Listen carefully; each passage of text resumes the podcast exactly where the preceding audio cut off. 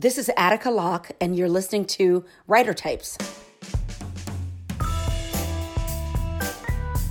Hello there, I am your host, Eric Beetner, and this is a special episode of Writer Types, the Indie Author Spotlight.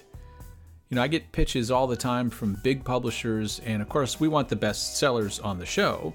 But as someone who has published on small presses for all of my 27 books, I don't want to ignore the authors who don't have a you know huge publicity department other than their own hard work, because I know how hard it is. So, from small press authors to self published, we're going to meet some authors and learn about their work and also get some insight into the pluses and minuses of indie publishing. I'm going to start right off with Mike McCrary. Mike is the author of a dozen novels, including the Remo Cobb series, the Marcus Murphy books, and standalones like Genuinely Dangerous and Relentless. I've known Mike for a long time now, and he's moved from the small press to self publishing, so I know he was someone I wanted to talk to right away for this show.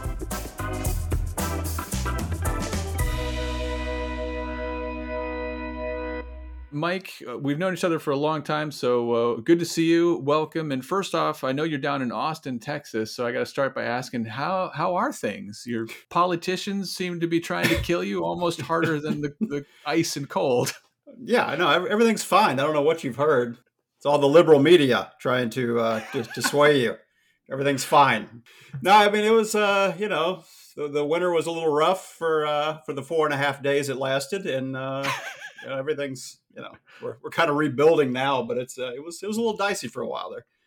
Well, uh, it's given you an opportunity to sit down and write more. Uh, I, I sure. assume, anyway. I mean, you've, you've, sure. you've been a yeah. you've been a very busy boy lately. You, have written twelve books by, by, my count, right? A few.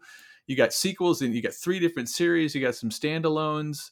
Yep. So we're ta- we're talking about indie publishing today. Uh, I mean, does indie publishing allow you to be sort of more nimble. You can go from one series to another. You can throw in a standalone. You're, you're not beholden to anyone or anything but your own imagination, right?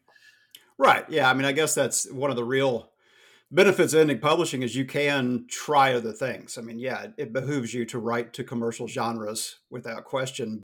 Whereas, you know, a, a, large publisher or even agents or what may steer you in a direction of things you're selling, which they probably should. Um, but if you want to do try an offshoot of something that's kind of out of your normal comfort zone. Because I, I, look at I write thrillers, which is pretty broad. It could be yeah. you know I've written pulpy crime thrillers, I've written psychological thriller. Uh, the latest uh, series is a near future techno thriller, so it's you can go across genres, which some writers do successfully and some don't. But it's uh, it, it does give you a lot more flexibility. And I actually have, have conversations with you know quote traditionally published authors that kind of branch out in the self publishing for that very reason. Yeah. Well, the latest that you mentioned uh, called Then the Dark, it's book two in the Marcus Murphy series. Uh, you know, these yeah. are, yeah, it's it's a little bit different. It got almost a slightly sci fi ish uh, angle. Is that something that's always been an interest for you? Yeah, it's it's an opportunity to stay within my lane of thrillers and still do a little sci-fi thing. Um, you've seen other authors do this. It takes place about eight years in the future so you don't have to worry about you know oh is there flying cars? You can still keep it kind of grounded in a in a reality but take some swings at what may be happening with ai slightly ahead of where we are now. So you don't have to build an entire world like the star wars universe but you can still keep it kind of what's uh, what's going on. So it, it, it, opens things up and it makes it a little more uh, a little more fun a little more interesting but yeah there's some some new headaches too you write about mostly folks with some really bad luck. I mean, I, I came sure. to know you through through the Remo Cobb books uh, and and Getting yeah. Ugly and some of your, your first stuff. And I, I mean, immediately I thought, okay, this Mike is my kind of misanthrope. I, I know we're going to get along. right, right. and then you found out the exact opposite. Oh, you're just a ray of sunshine. but, but, I mean, do you think uh, even if you you know write about these different characters in these different series do you think you have uh, a, a, type of character that is your type of person to write about? Yeah i mean it's when you write thrillers or anything you know something something bad has to happen to somebody right? That's kind of the, the catalyst for, for for all of this stuff. So whether it's a psychological thriller and it's the ordinary man or woman and something happens and they got their life changes dramatically or whether it's somebody like remo who's a complete mess and just kind of manufactures bad things for himself sometimes there has to be some kind of semi horrific or just flat out horrific event that happens to him And but the typical characters that I like because I like writing dialogue a lot, so I try to keep mm. them. You find with thrillers, if you're going to make the put the funny in there, it has to happen with dialogue. So I usually have either it's the villain or the main guy. They, there somebody has to be a wise ass to a certain degree, and that's that's how I how I get the funny in there. But yeah, by and large, that's uh, it's bad things happening to good people or worse things happening to bad people are typically the uh, the characters I go for. yes. Well, it takes a wise ass to write a wise ass. I always say. Well, yeah. Thank you. Thank you. I appreciate it.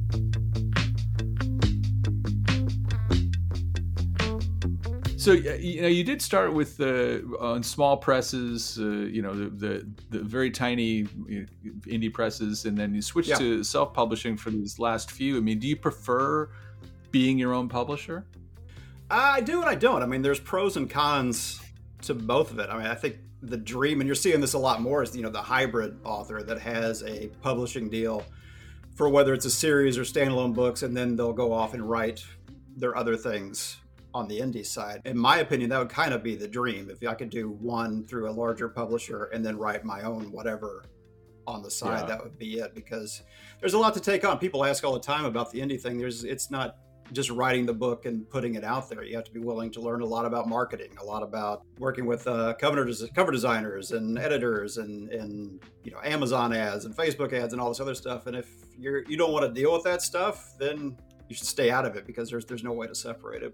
Yeah, I, I enjoy that to a certain extent because it you know allows you to work both sides of your brain. But if, if that's just something that you know a writer just doesn't want to do, then don't do it. Yeah, that's you've described me to a T there because I think that that other side of my brain has atrophied since I left school or something. I just, I just I feel like I'm so terrible at it because it is it's it's a hell of a lot of work to.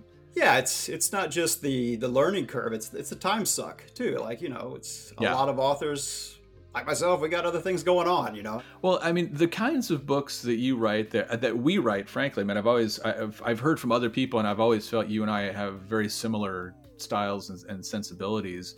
Yeah, and and I've been told by agents, by people in the industry, that the kind of things that we're doing are we're in a down cycle in terms of big publishing. So we're uh, sure. it's a little bit out of favor. And I've, I've I had an agent tell me that, that they didn't think Elmore Leonard could get published today. You know, it's just it's just in the cycles of ups and downs. Yeah. But do you think that the the, the kind of books you're writing, you know, you, you just need to make that extra effort to drill down to find the audience that is still there, that just right. maybe isn't being served by big publishing? Yeah, and you find that a lot with with indie is you are able to kind of get down into you know the micro level of readers. Because if you go into amazon you look at the genres and you know it gets all the way down to shapeshifter paranormal romance which is the you know but there's an audience for that. So you know it exists because there's people that like to, to read those things. And it's in publishers there's a lot of mouths to feed. So it, it behooves them to find the biggest target available. And if you're indie and there's a small pocket of readers that like this particular thing and you can find them you can you know, you can sell books. You're not going to sell 20 million of them, but yeah, there there are a lot of different readers. You just have to find them. So if you're if you want to write dark, pulpy crime stuff, Elmore Leonard style, or, or, or beyond that, there's readers out there that like them. I, I have a, a, bunch of them on a mailing list. You know, there's the people that do like it, but it's a much smaller audience. So uh, other than the one psychological thriller, and I plan on doing more of them, was hands down the best selling book I've had to date without question because it is it appeals to a broader audience and that's kind of the trade-off right. you have to look at it. If what you love to do is that that niche smaller thing fantastic but you're going to have to work harder to find that audience because they are out there. Well as long as you're selling enough to keep the heat on down there. When it's available yeah. Excellent well, uh, Micah, thanks thanks for uh, coming and sharing your thoughts. And uh, I've I, I, I do think it's an apt uh, thing. If if anyone likes my books, I think you're going to like Mike's, and uh, I think you probably have a bigger audience than I do. So if you like Mike's books, uh, try mine. You know, who knows? absolutely, absolutely, and thank you. It's good good to see you. It seems like it's been a long time, Mr. Beetner.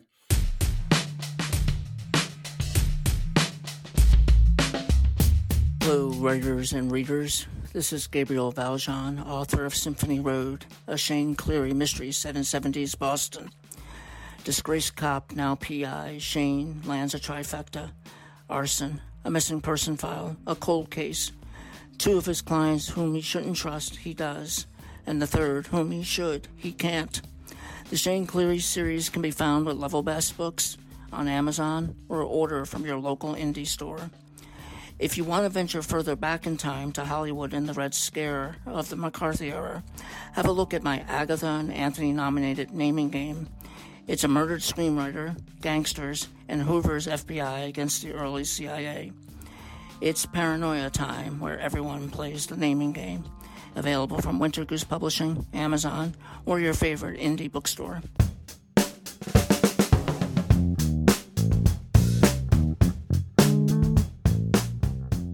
Hi, my name is Sandra Wells, and I'm the author of the New Hampshire Crime Series books. It's a four book series that take place in New Hampshire. Uh, Detective Kelly G and Detective Carver are partnered up to try to solve the cases without digging their own graves. The first book is just like that. The second is Nothing Else Matters. The third is Fatal Predictions. And Before Dawn just recently came out. In Fatal Prediction, our detectives uh, have to stop a man who just got out of prison and goes after his ex-wife and kidnaps his two young children. He takes them to the mountains in New Hampshire and leaves them in a secluded cabin in the middle of a blizzard. A psychic uh, helps the detectives find them, but in the meantime, there are, are a doctor and a nurse in the hospital who are uh, taking women that come in off the street and have their babies. They're killing the women and selling the babies into adoption. So they have to be stopped also. It's a very interesting book. They all are. People really like them. I write all my books on a cell phone. I have Word downloaded on my phone, and I have it everywhere with me that I go. So it's uh, really good. Anytime that I want to write, I just uh, open the cell phone up and start. My books can be found on Breaking Rules Publishing website. I hope that you buy my books and I hope you enjoy reading them. Thank you for your time. You have a good day.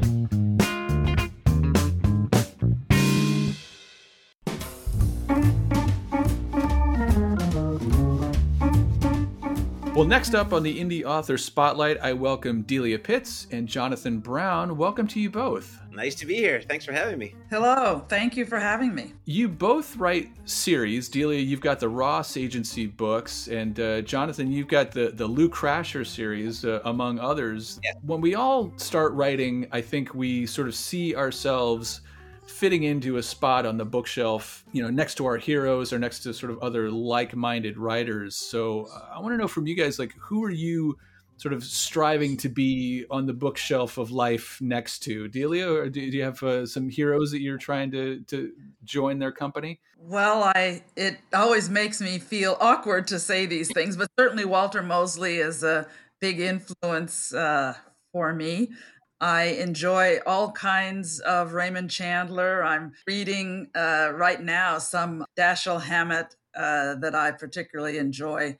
I've loved for years, I've loved all of the traditional British novelists, although that's not specifically the way I write, but uh, P.D. James, uh, Margery Allingham, of course, Agatha Christie. These are all ones that influenced me as I was uh, growing up and a baby writer. Yeah. It's always interesting to get inspired by authors that we don't necessarily emulate, but you still can you can take little things from them that sort of burrow into your brain even subconsciously, right? That's right. In fact, I would add to that someone who's not really a mystery writer, but Langston Hughes. Very mm. important to me in terms of bringing non writing elements like jazz into the uh, presentation of language. And so I, I add Toni Morrison as well. Zora Neale Hurston is a third person I would add who I wouldn't call a, a mystery writer in a classic sense, but certainly influenced my thinking about how one uses language and how one presents culture, and particularly African American culture. Well, okay, you mentioned jazz, so I got to turn it over to Jonathan, uh, an accomplished drummer in many styles, including a, a, a swinging jazz player. I've seen you uh, play a lot, of, a lot of great little jazz riffs there. I mean, do you think are you able to draw any influence from your music background particularly like in, in rhythms. I mean, I'm a big fan. Like, as a musician myself, I'm a big fan of of the rhythm of the page and, and how that plays. Do you think that that you're yeah. able to translate that into your writing? Absolutely. And uh, what I end up doing is reading my stuff out loud, and oh. it has to it has to have a beat, has to has to flow. Now I could never rap or do uh, spoken word or anything like that, but it, yeah, it absolutely has to have a flow. And I think every chapter has, to me, sort of uh, starts at the beginning of a song. There's a bridge, and then you know the chorus. I look at a lot of writing as music. So many different styles of writing and styles of music. I mean, like you say, you just described sort of a, a classic kind of pop song structure, mm but yeah, yeah. if you want to switch it up, can you think in terms of like, okay, I want this to be a little more like jazz, a little more free form, a little more improv? For sure. Like often with a twist, or if a character d- does something like where I, I imagine the reader's going to go, oh, why did they do that? That to me is that hard bop out there jazz that even I don't understand. and sometimes you, your writing doesn't always have to make sense to you. It, it, does at the end, but sometimes like I don't know where I'm going here. Well, just keep going. It just keep soloing. Just keep playing. Does that make any sense? Oh, that totally does. yes.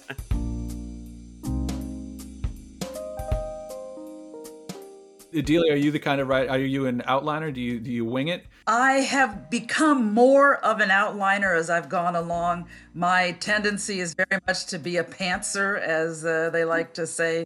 I have an idea or many ideas.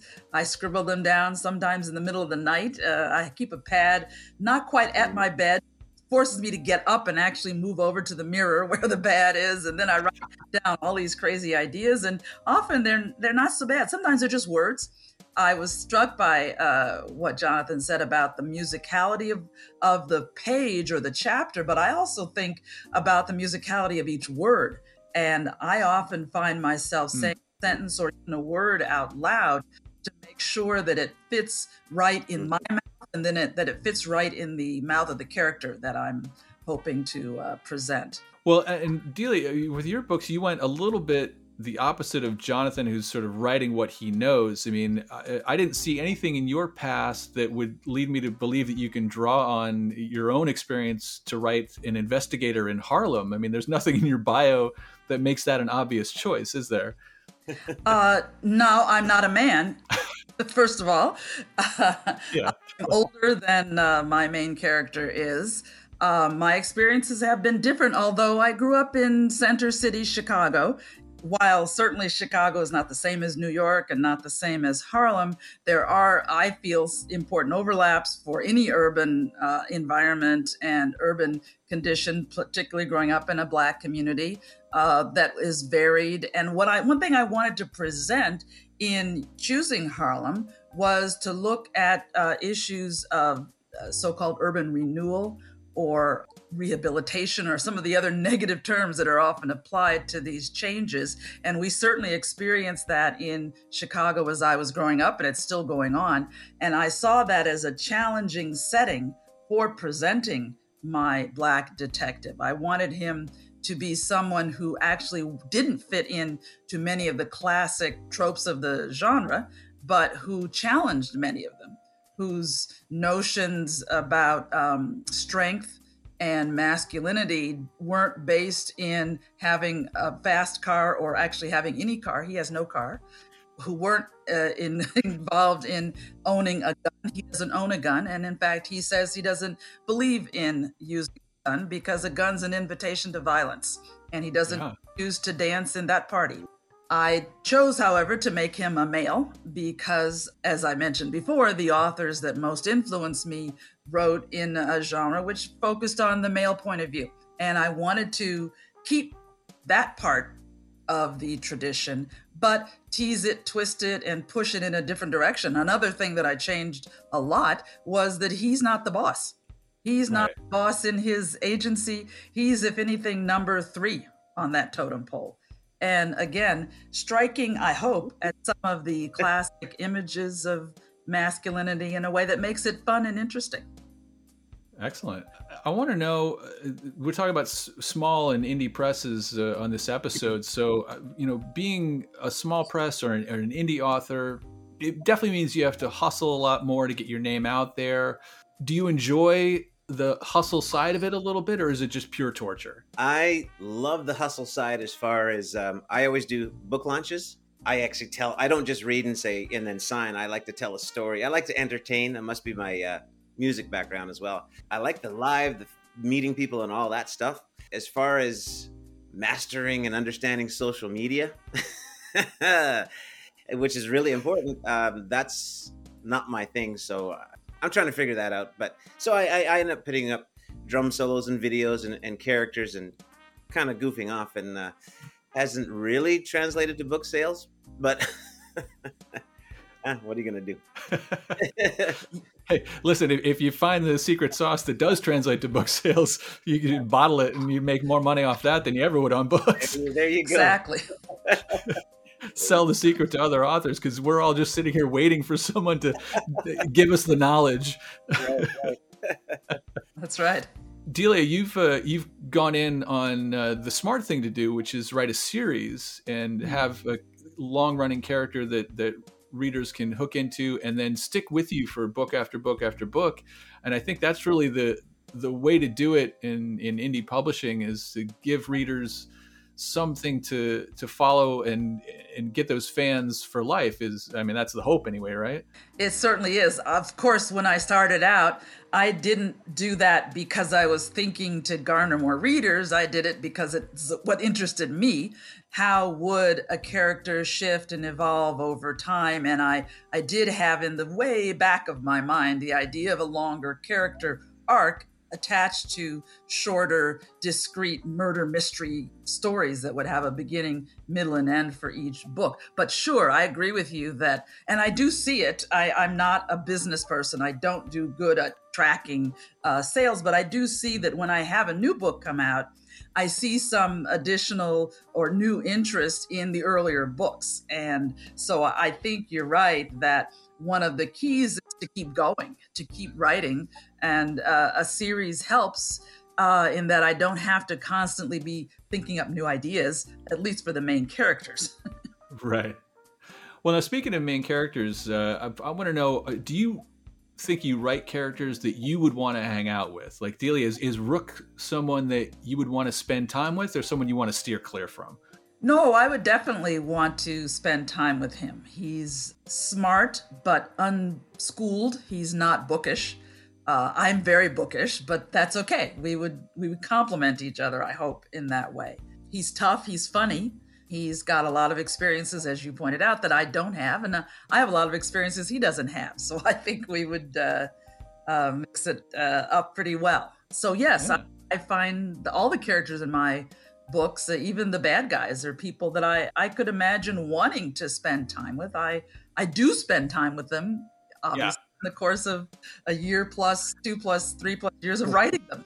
that's true that's true and jonathan uh, would, would you and lou crasher really uh, throw down if you guys got in the same room on the kits together Well, I think that's what we'd have to do. Is um, I would be in a band with Lou, which means we'd have two drummers, so maybe a Genesis tribute band or something. but then um, I wouldn't spend a lot of time with him because he gets uh, beaten up a lot. I'm not into that. He gets he sticks his nose into other people's business. I'm not into that. But so I take the uh, let's say the conservative side of, of myself, but Lou gets all of the crazy stuff. I mean, his name is Crasher. He just crashes, you know. So, yeah, I'd have a beer with him, be in a band with him, and then after rehearsal, I'd say, "Okay, I'll see you later, Lou. I'm going home to my wife. you can go solve crimes or whatever it is you do." all right smart choice i think yes Excellent. Well, uh, I thank you both for for joining me today, and uh, we look forward to to the next adventures for these characters uh, or whoever else you come up with next. oh, let's keep going. I got another hour. Let's keep going. That's right. Ask more. Pleasure meeting you, Delia. Play- I'm, I'm gonna read all your stuff. Thank you. I started on, in on one of the Crasher books, so I'm looking forward to keeping on with him. Uh, thank- thank you, hey, Eric. Thank you so much. This was awesome. Absolutely. Yeah. No. Thank you, this- Eric. This is what Writer Types does: is we we sell books one at a time to other authors. Yeah.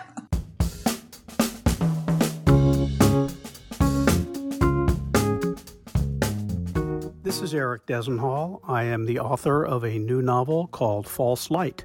Uh, false light is a term from defamation law that basically means that you didn't defame someone directly, but you did something to their reputation that represented them in a way that hurt them.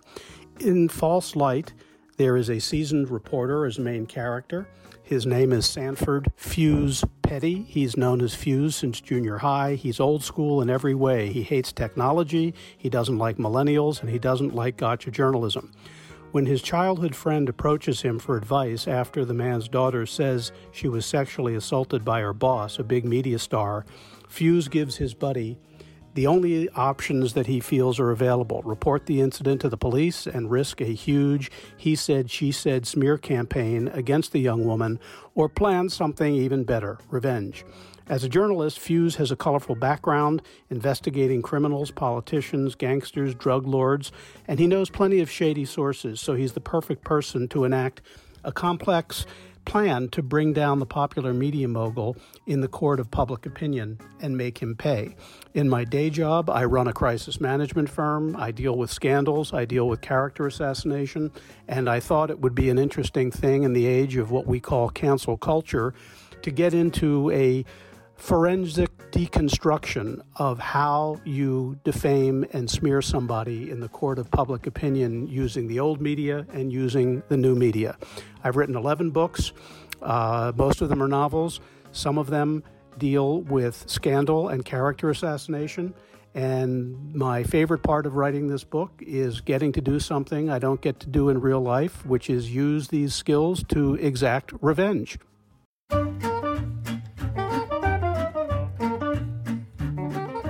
This is Mark Atley, the author of The Olympian, and the forthcoming A Bright Young Man with Close to the Bone Publishing, out in 2022. A Bright Young Man is about a murder, an unsolved murder, here in Oklahoma and purposely has the charm and feel of an Elmore Leonard novel. A Bright Young Man is about the past and how it connects us all. Thirty years ago, Ezekiel Zeke Gorman killed his best friend, and Sheriff Art Lee has hounded him ever since but neither man expected or understood how the unsolved murder of J.B. Tindall would reverberate through time, touching their lives and others that weren't present. Now, 30 years later, movie producer River Rhodes has learned the truth about her father Zeke, and in an act of rebellion against her mother, has decided to put her family's story on the silver screen. Except the past brings both good and bad home, and with it comes Art's failed protege, Charlie, who is a B rate stuntman who left Art and Pawhuska behind to pursue his unrealized dreams. Art's granddaughter, who cares for him in his twilight years, but wants more out of the steady sameness of Art's world, and the crime, the puppet master Herschel Larrabee and his boys, the bookie Ernesto dispatched to ensure Charlie pays off his debts, and the menacing Angelo who handles problems. When everyone comes home to act out the events of the past, the events of today unravel, revealing the truth challenging what's been accepted, and everybody asks themselves, do and can people really change? Something that's unique about myself and my books is that I try to look at the world in different ways. And I think that's due to the dyslexia that I was diagnosed with as a child and did not learn how to read until the third grade. But through hard work and the belief of others, not only did I learn how to read, or at least I hope I did, I have challenged myself to write novels that look at the world in different ways and from different points of view. So, thank you, uh, Eric Beetner and Writer Types, for allowing me a minute to say hello and talk with you. Oh, thanks, Mark. You know, there are so many great indie authors out there, and it's really fun to get to talk with some of them today. So, let's talk with two more.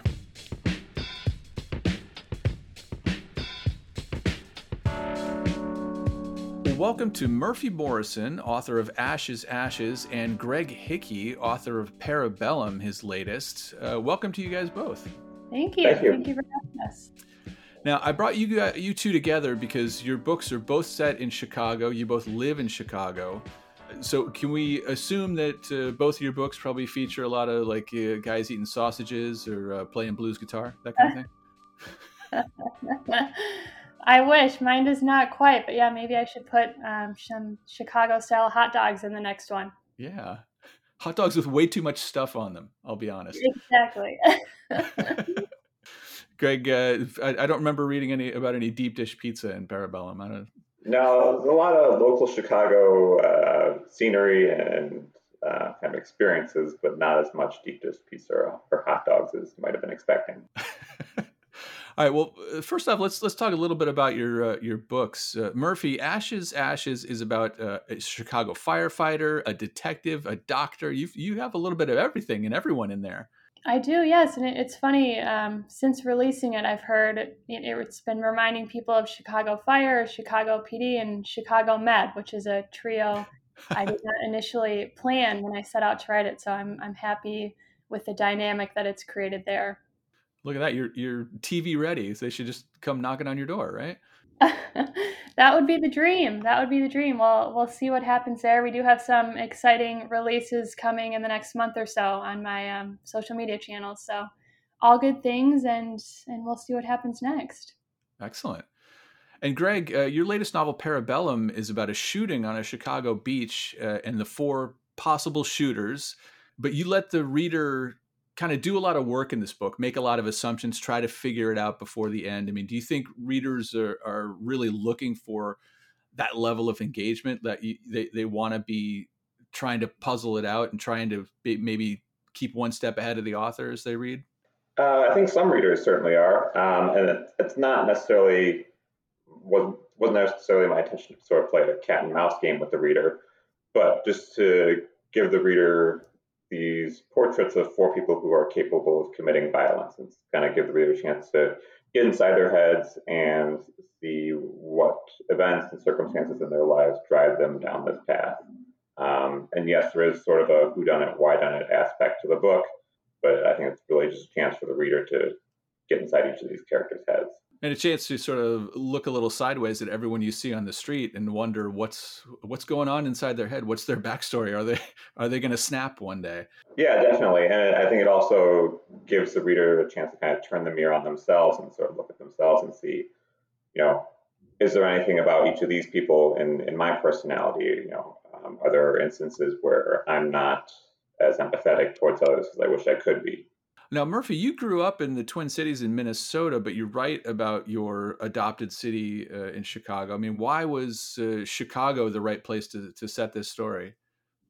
Yeah, so I, I grew up in Minnesota, like you said. I actually went to college in Omaha, and now I am in Chicago. So the Midwest just kind of has my heart, and I think Chicago is, is such a busy city. There's so much going on, and and every part of Chicago has something different to offer. So inspiration is just everywhere, you know, with every alley you pass and every train stop, and, and just really right when you step outside of your door, it almost writes itself. Oh, if they would only write themselves, oh, that would make it so much easier. Very true. Uh, how about you, Greg? I mean, uh, you know, something like Parabellum, I I think it definitely benefits from being in such a tight urban environment like that where like you say you know you, you do have to sort of pass thousands of people well we used to pass thousands of people every day on the street and uh and and you never know what uh, everyone what baggage everyone's carrying right? Yeah definitely. And i think you know like murphy said chicago's a, a city of neighborhoods. And so as you move around the city there's different experiences different sights and sounds and smells. And one of the things when i was writing the book is that you know, i would take bus trips around the city and just kind of get on and off and get the feel of the different streets where I was and get the feel of different neighborhoods and try to build that that feeling and that um, atmosphere into the story. All right. Well, we're talking about indie publishing today, so let's talk a little bit about that. I mean, what have been the struggles of indie publishing versus the rewards? Because the rewards, you know, you have a lot of freedom. You can be kind of more nimble than uh, being just a cog in the machine of uh, Big Five publishing. Uh, Murphy, I mean, have you seen the advantages of uh, of indie publishing with Ashes Ashes? I have. So I signed Ashes Ashes with Hadley House Publishing, uh, and they are a Minnesota-based publishing house. It's founded by three incredible women, two of which um, who are best-selling authors themselves. And what I was really looking for with Ashes Ashes was to just learn as much as I could about the publishing process, everything from, you know, editing to marketing the book. And I think what's amazing in working with indies is that I've had a chance to have my hand in all of those phases of the process while also learning from the woman who founded Hadley House and just and learning so much there. And I think the biggest challenge I've experienced is um, just getting out there and marketing the book, especially I think with our current environment and the remote working environment. But I feel like that's probably been a, a challenge for both traditional authors and indie authors just throughout the, the writing world. For sure, yeah.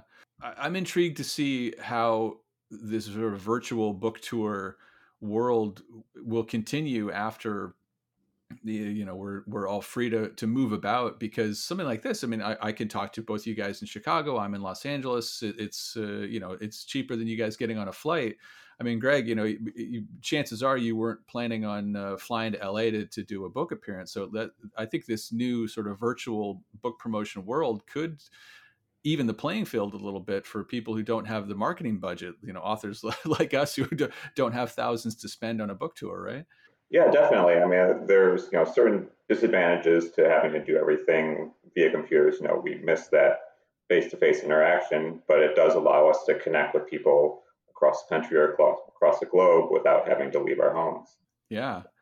Well, I think uh, it, it's going to be interesting uh, to see how book events uh, return to the to the real world, and if all of a sudden people are going to realize what they missed and book events are going to take a big spike in attendance or if people are going to say actually i like it better when i'm just sitting in my pajamas and i can have you know a, panel with 10 authors come to me in my living room. I think i think there's going to be a little of both. I think people are probably desperate for not only just human contact but to get out and get back to some of the things they love whether it's going to book events or going to concerts or sporting events. I think people really miss that and miss you know being in a, a place with a bunch of like-minded people are, are fans of the same thing that you you enjoy getting to share that intimate experience yeah for sure all right well murphy you said uh, you got some news coming does that mean uh, more books on the way uh, yes, yeah, so more books on the way. I have some news next month related to Ashes Ashes, but I am currently working on my next book, which is another crime fiction thriller set in Chicago. Um,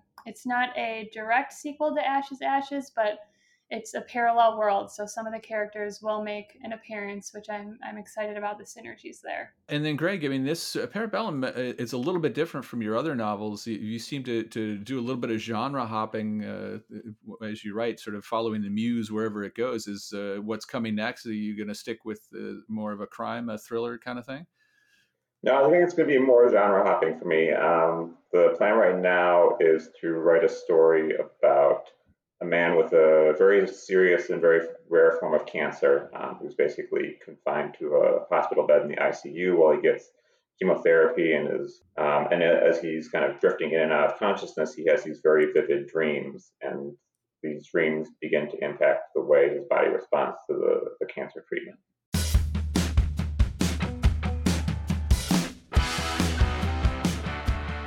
So, okay, there you have it. A small sampling of authors out there who don't have the full weight of a huge publisher's publicity department behind them, but are well worth you taking the time to check them out. And there are a hundred more out there if you look around at some of the great small presses doing crime fiction. Uh, tons of great authors, tons of great books.